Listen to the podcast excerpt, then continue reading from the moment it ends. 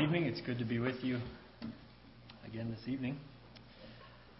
I confess I do not have any children's classes planned for this week, so I'm sorry, children.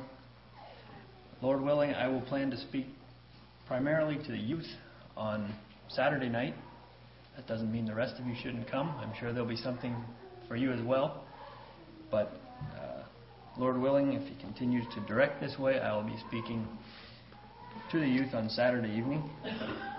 And as I was looking over this, my notes for the message tonight, I realized that a good speaker will begin with an introduction just to get your minds, to pique your interest in the subject coming. And I have no introduction tonight. I just start with, just start. So, uh, that's my introduction. There are many people who say they have committed their life to Christ. And that's good. But I would prefer to use the word surrendered rather than committed. And you may say, well, that's just a technicality of words. We mean the same thing do, doesn't mean the same thing. When you commit, when I commit myself to something, I am in control. I can change or I can amend that commitment however I want when things get difficult. I can back up, I can change it when I commit.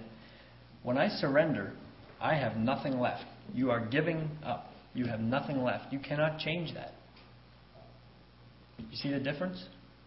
That's what we need to do when we come to Christ. We need to surrender rather than commit. With commitment, we still have control. And I was, I was thinking, looking for an example of true surrender, a good example of surrender. My mind immediately went to Jesus in Luke. These are familiar verses. You don't need to turn to it, but, but listen as I read these. It's a, a beautiful example of Jesus surrendering. It's in Luke 22, and he and he was withdrawn from them about a stone's cast, and kneeled down and prayed, saying, Father, if thou be willing, remove this cup from me. Nevertheless, not my will, but thine be done. And there appeared an angel unto him from heaven, strengthening him. And being in agony, he prayed more earnestly, and his sweat was as it were great drops of blood falling down to the ground.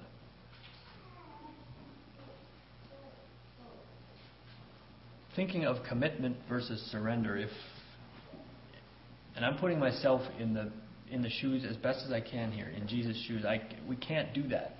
We can't even imagine what he was going through here. Physically, we can get close to imagining. But the spiritual weight and the emotional, everything that goes with that, there's no way we can comprehend.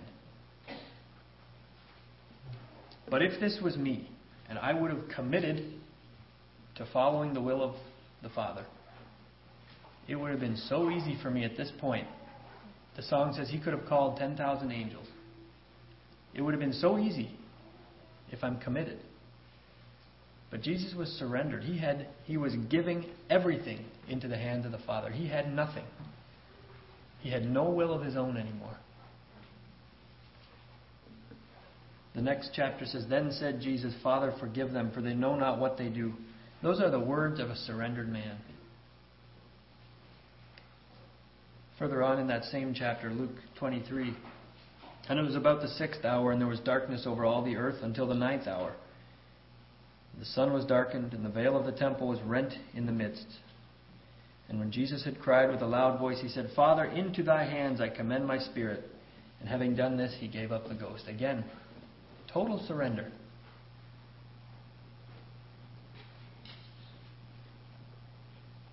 It's easy to be committed to Jesus, being committed to God and His ways when things are going good.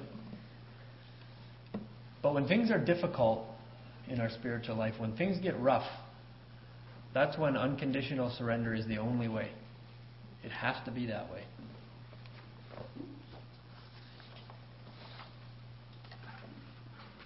On March 10th, 1974, Lieutenant I, I can't say his name, it's Japanese. Hiroo Onoda. He just passed away in January of 2014. But this is March 10th, 1974. Lieutenant Hiroo Onoda was a Japanese soldier. He was the last Japanese soldier to surrender in World War II. I see some of your eyebrows going up. This is 1974, 30 years after what we think of World War II as ending. He had been placed on an island, uh, the island of Lubang in the Philippines, December 25, 1944, with the command to carry on even if, even if Japan surrenders. Those were his orders. There were five Japanese soldiers left on this island when they evacuated in 1944. One soldier gave himself up in 1950. Another soldier was killed by local police in 1954. Another one was killed in 1972, but Hiroo Onoda continued his war alone until 1974. The efforts to convince him to surrender were futile. They he ignored messages from loudspeakers announcing Japan's surrender. Leaflets were dropped into the jungle begging him to surrender so he could return to Japan, but he refused to believe this. Over the years, he lived off the land, raiding fields and gardens of local citizens. He killed at least 30 of the nationals during the 29 years that he stayed on the island. Almost half a million dollars was spent trying to locate him, and 13,000 men were used to try to locate him. Finally, on March 10th, 1974, I guess World War II officially ended when he surrendered by direct command from his previous senior officer. Um, read him the exact words of the Japanese surrender, and that was what he needed to surrender. He came out and handed over his rusty sword. And he said nothing good happened to him in the 29 years that he was in the jungle. He was 22 years old when he was given the command to stay there. And he was a prematurely aged 52 year old man when he gave up.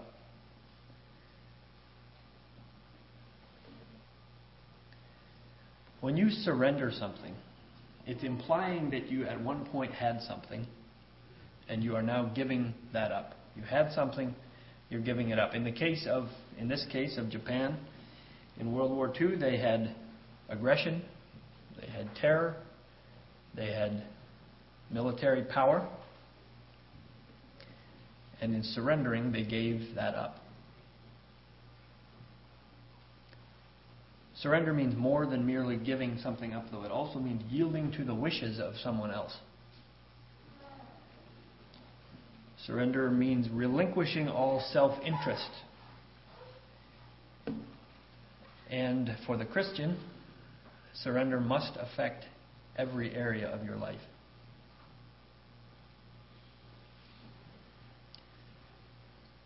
Surrender comes about I'm not sure where I found this, but it's profound. Surrender comes about by consent of the mind. It's reinforced by our will. It's settled in our heart. And then it's displayed through everyday living. And I can't think of a better definition of how surrender can come about. It comes about by consent of our mind. It's reinforced by our will. It's settled in our heart and then it's displayed through our everyday living. Romans 5, verse 10 says, For if, when we were enemies, we were reconciled to God by the death of his Son, much more being reconciled, we shall be saved by his life.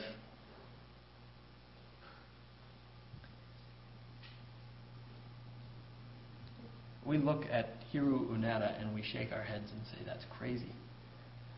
Why would he go on doing this? But I'm convinced there are Christians today who are fighting a lonely battle against God, unwilling. It's a small, something small maybe, that we might think is small. fighting a lonely battle against God, unwilling to give up that one little part of something, whatever it is.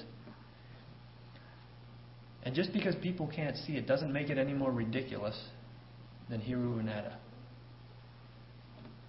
Hanging on, unwilling to let go.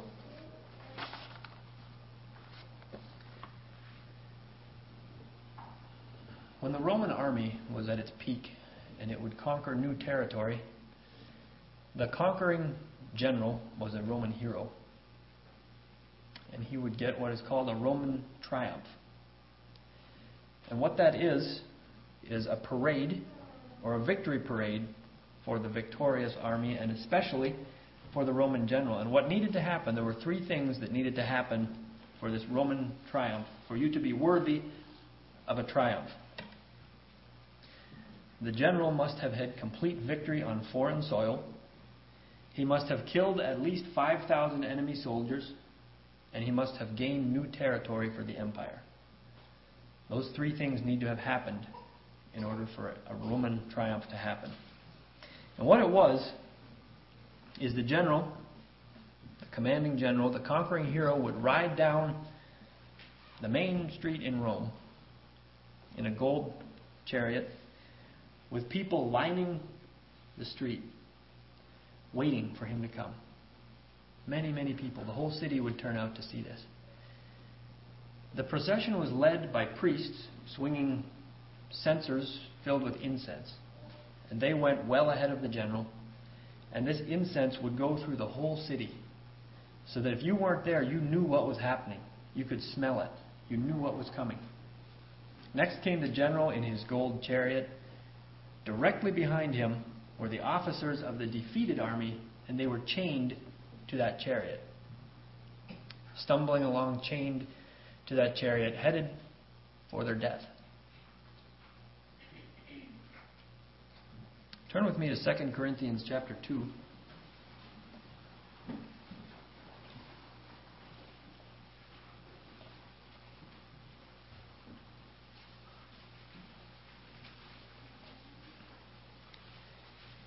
There were two things that would stand out to people in this Roman triumph.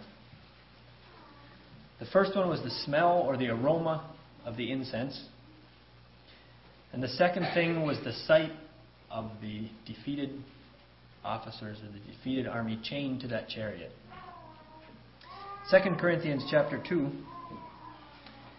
verse 14 Now thanks be to God which always causeth us to triumph in Christ and maketh manifest the savour of his knowledge by us in every place. For we are unto God a sweet savour of Christ to them that are saved and to them that perish. To one we are a savour of death unto death, to the other the savour of life unto life. And who is sufficient for these things? For we are not as many which corrupt the word of God, but as of sincerity, but as of God, in the sight of God, speak we in Christ. We fit into this picture in two ways. That's what, that's what Paul is referencing here, is a Roman triumph. And we fit into this in two ways.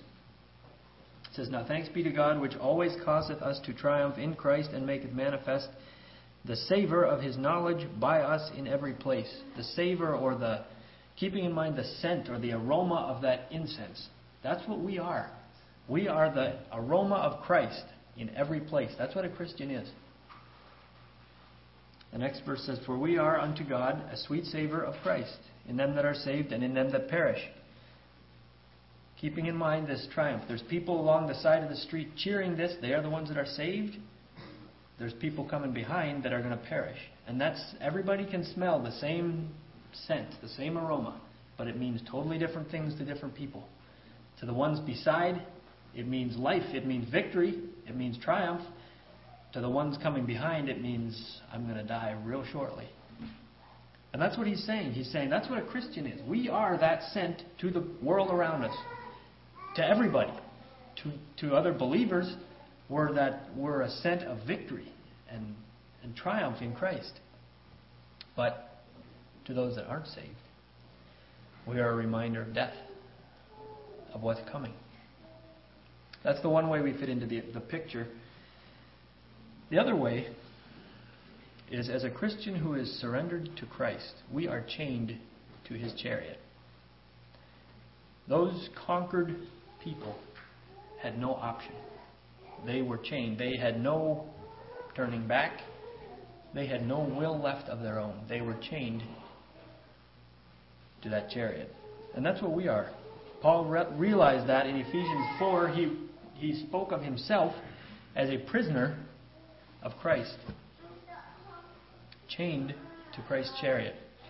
No will of his own. Excuse me.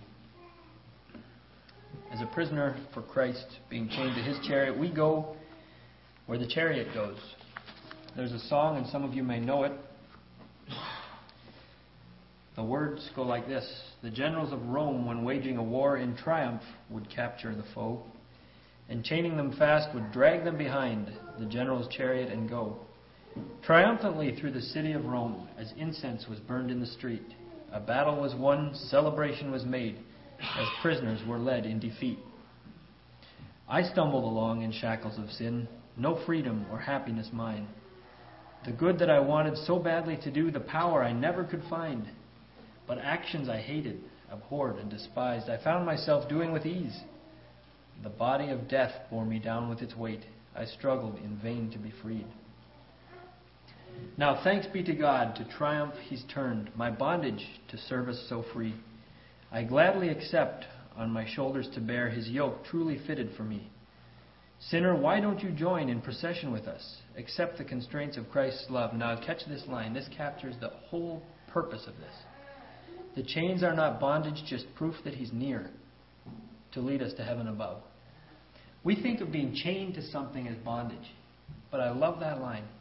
It says, The chains are not bondage, but proof that He's near to lead us to heaven above. Then the chorus says, I was waging a war against Jesus my Lord, chained to the chariot of sin. He triumphed at last. I've surrendered my will. Now I'm chained to the chariot with Him.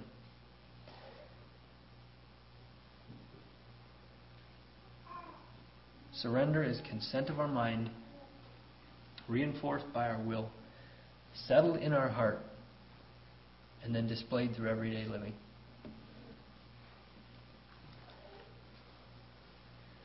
We can choose which chariot we're chained to. It will be one or the other. We're either chained to the chariot of sin, or we can allow Christ to have victory in our life and surrender our will to Him and be chained to his chariot and realize that, that those chains aren't bondage.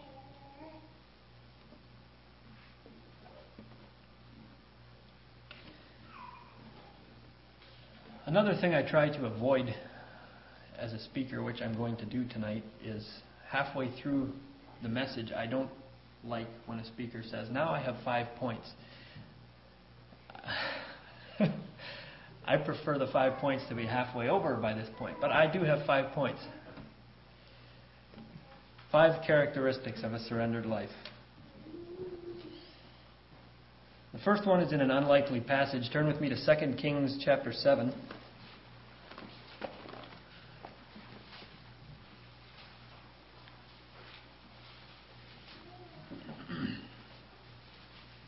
Five characteristics of a surrendered life. Characteristic number one is a surrendered life will bring everlasting and abundant life, which logically does not make sense. When we surrender, we are, we are admitting defeat and we're giving up. But for the Christian, that's the only way to victory, that's the only way to peace, and that's the only way to everlasting and abundant life. 2 Kings chapter 7, verses 3 through 8. Syria had been besieging Samaria Begin reading at verse 3. And there were four leper, leprous men at the entering in of the gate, and they said one to another, Why sit we here until we die? If we say we will enter into the city, then the famine is in the city, and we shall die there. And if we sit still here, we will die also. Now therefore come, and let us fall into the host of the Syrians. If they save us alive, we shall live, and if they kill us, we shall but die. And they rose up in the twilight to go unto the camp of the Syrians. And when they were come into the uttermost parts of the camp of Syria, behold, there was no man there. For the Lord had made the host of the Syrians to hear the noise of chariots, and the noise of horses, and the noise of a great host. And they said one to another, Lo, the king of Israel hath hired against us the kings of the Hittites and the kings of the Egyptians to come upon us. Wherefore they arose and fled in the twilight, and left their tents and their horses and their asses, and the camp was even the camp as it was, and fled for their life. And when these lepers came unto the uttermost parts of the camp, they went into one tent and did eat and drink, and carried thence silver and gold and raiment, and went and hid it. And came again and entered into another tent, and carried thence also, and went and hid it. I'll stop reading there. In verse 4, we find these lepers with three choices.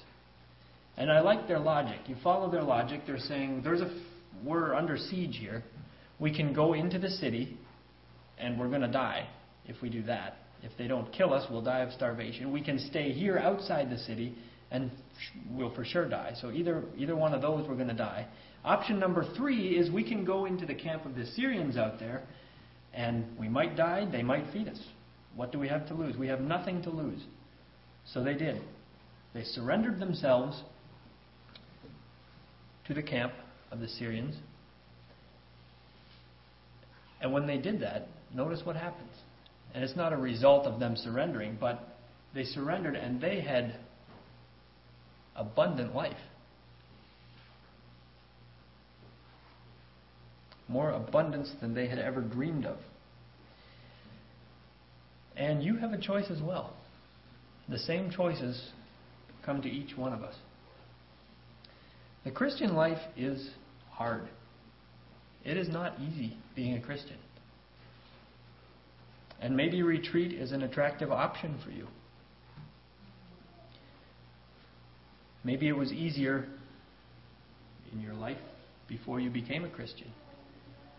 But if you retreat back to that way of life, there's no other option but death eternal death. Maybe you're happy with where you are right now as a Christian. You're happy right where you are. Because we know the more we learn, the more we're responsible for. So let's just stay where we are, and that'll be fine. The problem with that is that is death as well. Being content where we are means death as well. Revelation 3:16 says, "So then because thou art lukewarm and neither cold nor hot, I will spew thee out of my mouth." The third choice you have is to fully surrender everything in your life to Christ. Fully surrender means that there is no area, nothing, that you're keeping for yourself. Fully surrendered means that you are chaining yourself to the chariot of Christ. I stumbled upon a quote that is just loaded. There's good stuff in here. It says, If you want to be a conqueror, you must first be conquered. And I say to you that you are only experiencing as much victory in Jesus as Jesus is experiencing in you. You are only experiencing as much victory in Jesus as he is experiencing in you. If there's an area of repeated failure in your life, it's a good sign that there is an area of your life that you have not fully surrendered to Christ. If there's an area of repeated failure in your life, that's a good sign that there's an area that you have not fully surrendered to Christ. It's pretty simple.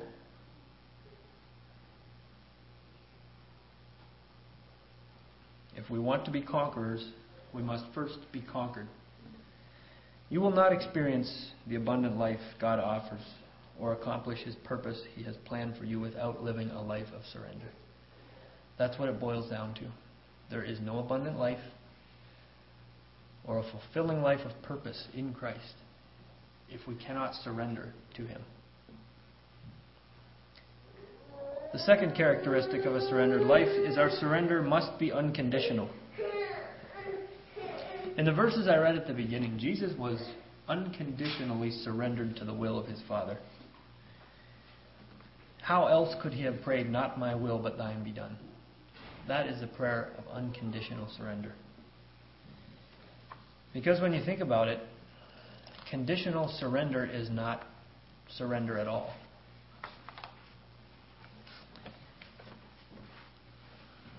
At 6 o'clock in the evening, June 5th, 1945, World War II in Europe came to an end. And that is when Germany formally accepted the terms of surrender and signed the surrender documents. There were 15 articles laying out in detail what was expected of Germany as a country. And it was made very clear what was to happen. Article 14 caught my eye. Second last article, it says In the event of failure on the part of the German authorities or people promptly and completely to fulfill their obligations hereby or hereafter imposed, the Allied representatives will take whatever, action may be deemed by them to be appropriate under the circumstances. That doesn't leave any wiggle room at all. I'm going to read it again. It says In the event of the failure on the part of German authorities or people, promptly and completely to fulfill their obligations hereby or hereafter imposed. So, in other words, whatever we decide now or in the future, if you don't comply promptly and completely, the Allied representatives will take whatever action may be deemed by them be, to be appropriate under the circumstances. So, in other words, if you don't do what we say now or later, we can do what we want. There's no wiggle room. In a sense, that is what our surrender to Christ is like. There is no bargaining in unconditional surrender. We cannot come to Christ and say, I will surrender my life, except I really want to keep this. And we would never consciously say that. We would never come to Christ and say, I'm giving my life to you except for this. We wouldn't consciously do that. But are there things that we just hang on to? The terms of unconditional surrender for Germany left them without any self interest at all.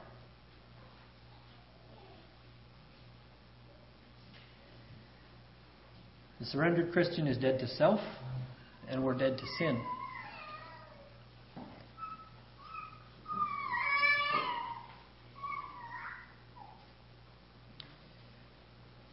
What we get good at is this we become Christians who try for conditional surrender by looking good, sounding right,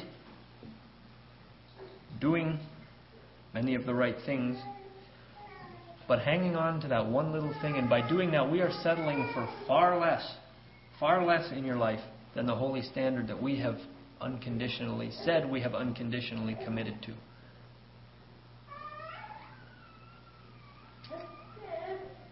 It's called making provision for the flesh, doing what we want to do. A Christian is one who has yielded everything unconditionally and is chained to Christ's chariot. Characteristic number three our surrender must be on God's terms. Jesus will only accept the life that comes to him on his terms, unconditionally surrendered. When you surrender and die to self, it will leave you empty, but not for long, because Christ is waiting there to fill you, to fill you with His love, joy, peace, goodness, purpose.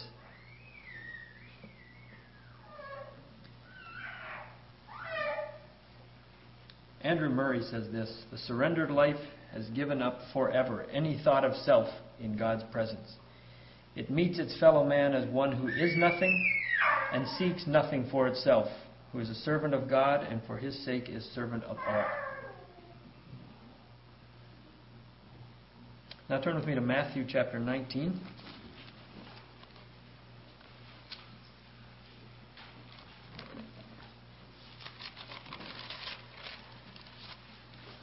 Characteristic of a surrendered life is to come to Christ on His terms, on God's terms. Matthew 19,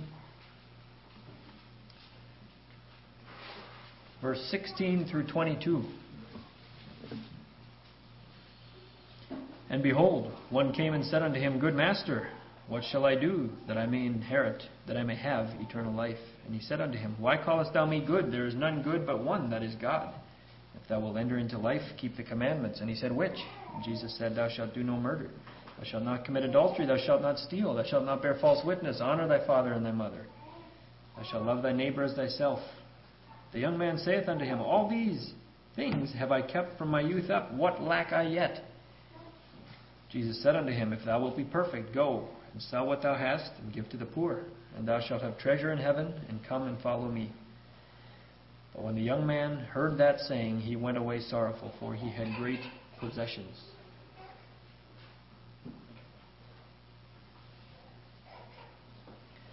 This young man was coming to Jesus on his own terms, willing to give up almost everything in his life.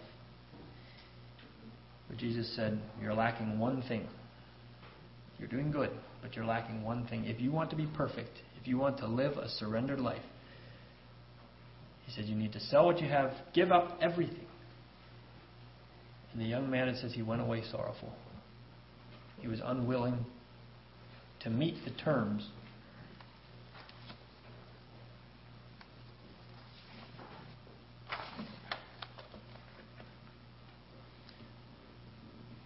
In surrender, we can have no compartmentalized areas of control.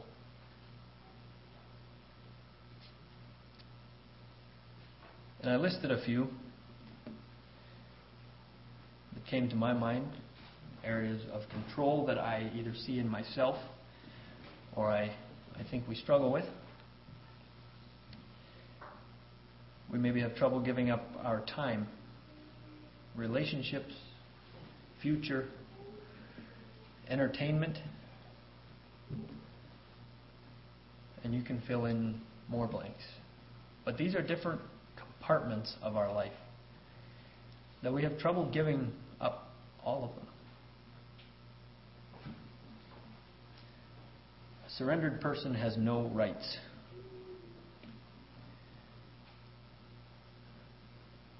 J. Hudson Taylor said this The real secret of an unsatisfied life lies too often in an unsurrendered will. I had to think about that for a while, but I think it's true. The real secret of an unsatisfied life lies too often in an unsurrendered will.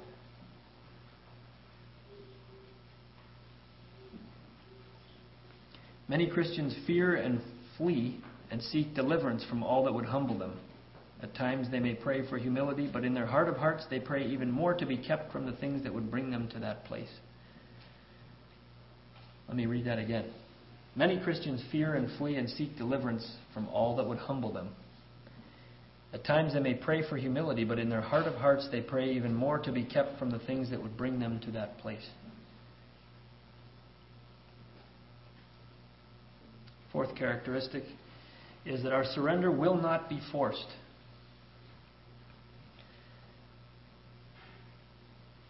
Surrender in normal warfare is a forced surrender.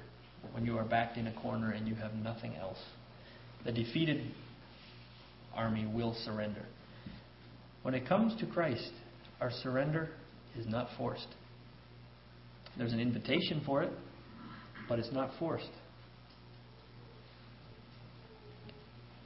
And I think there's a reason for that. If you were an employer and had a job for someone to do. You had two people to do a job. The one you had to make do the job, you had to force them to do the job. The other one did the job because they enjoyed it, because they wanted to do it for you. Which one is going to do a better job? Which one is going to bring you more glory as an employer? It's the one who does it of their own, the one who enjoys it and wants to do it for you. And that's a crude illustration, but that's how it is. When we've surrendered to Christ, we, we're living for Him. We want to bring Him the honor. We want to bring Him the glory. And we are going to live for Him. He's not going to force us to do it. We're not His machines. We're not His robots. Joshua 24:15 is a familiar verse. It says, "If it seem evil unto you to serve the Lord, choose you this day whom you will serve." Choose. It's a choice. Whether the gods which your fathers served, that were on the other side of the flood, or the gods of the Amorites in whose land ye dwell. But as for me and my house, we will serve the Lord. He made a choice. He wasn't forced, he chose. And Joshua said unto the people, Ye are witnesses against yourselves that ye have chosen you, the Lord, to serve him. And they said, We are witnesses. Tonight, you are given a choice of whose chariot you're going to be chained to.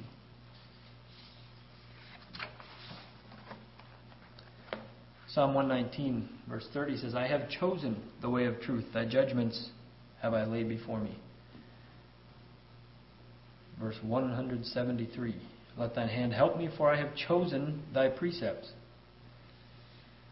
Think of Saul on the Damascus road. The light came down from heaven.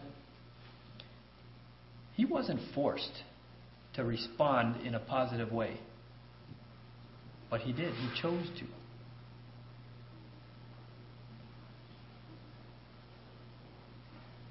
And lastly, a surrendered life is a living sacrifice. As a surrendered Christian, we need to serve. Romans 12 lays out a lot of things that need to happen in the life that is a living sacrifice, wholly given over to God and His will. I beseech you, therefore, brethren, by the mercies of God, that ye present your bodies a living sacrifice, holy, acceptable unto God, which is your reasonable service. And if you look at Romans 12, I encourage you to do that sometime. Look at Romans 12, verses 10 through 21, and look there. There is a long list of about 24 things, and maybe more. I saw 24 things that are things that will happen in your life if you're living as a living sacrifice, as a surrendered living sacrifice.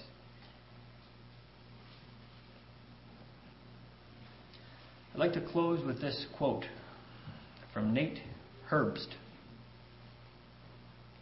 What percent does God control of your life? What percent does God control of your life? And then he has a list. He says of your entertainment, of your free time, of your image, of your life plans. What percent does God control of those things? And then he follows it up with another question.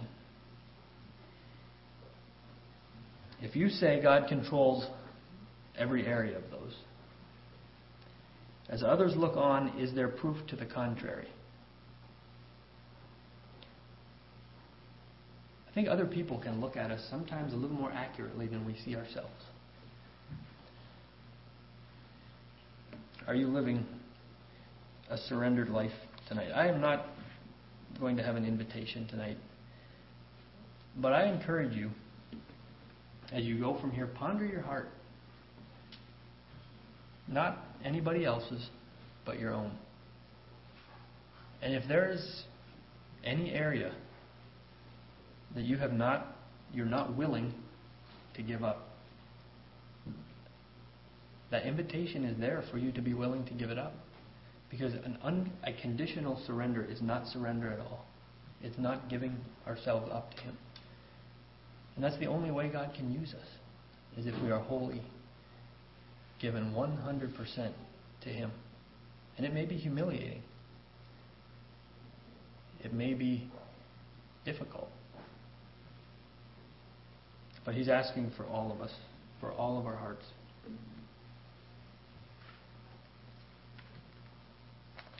Let's stand for a closing prayer.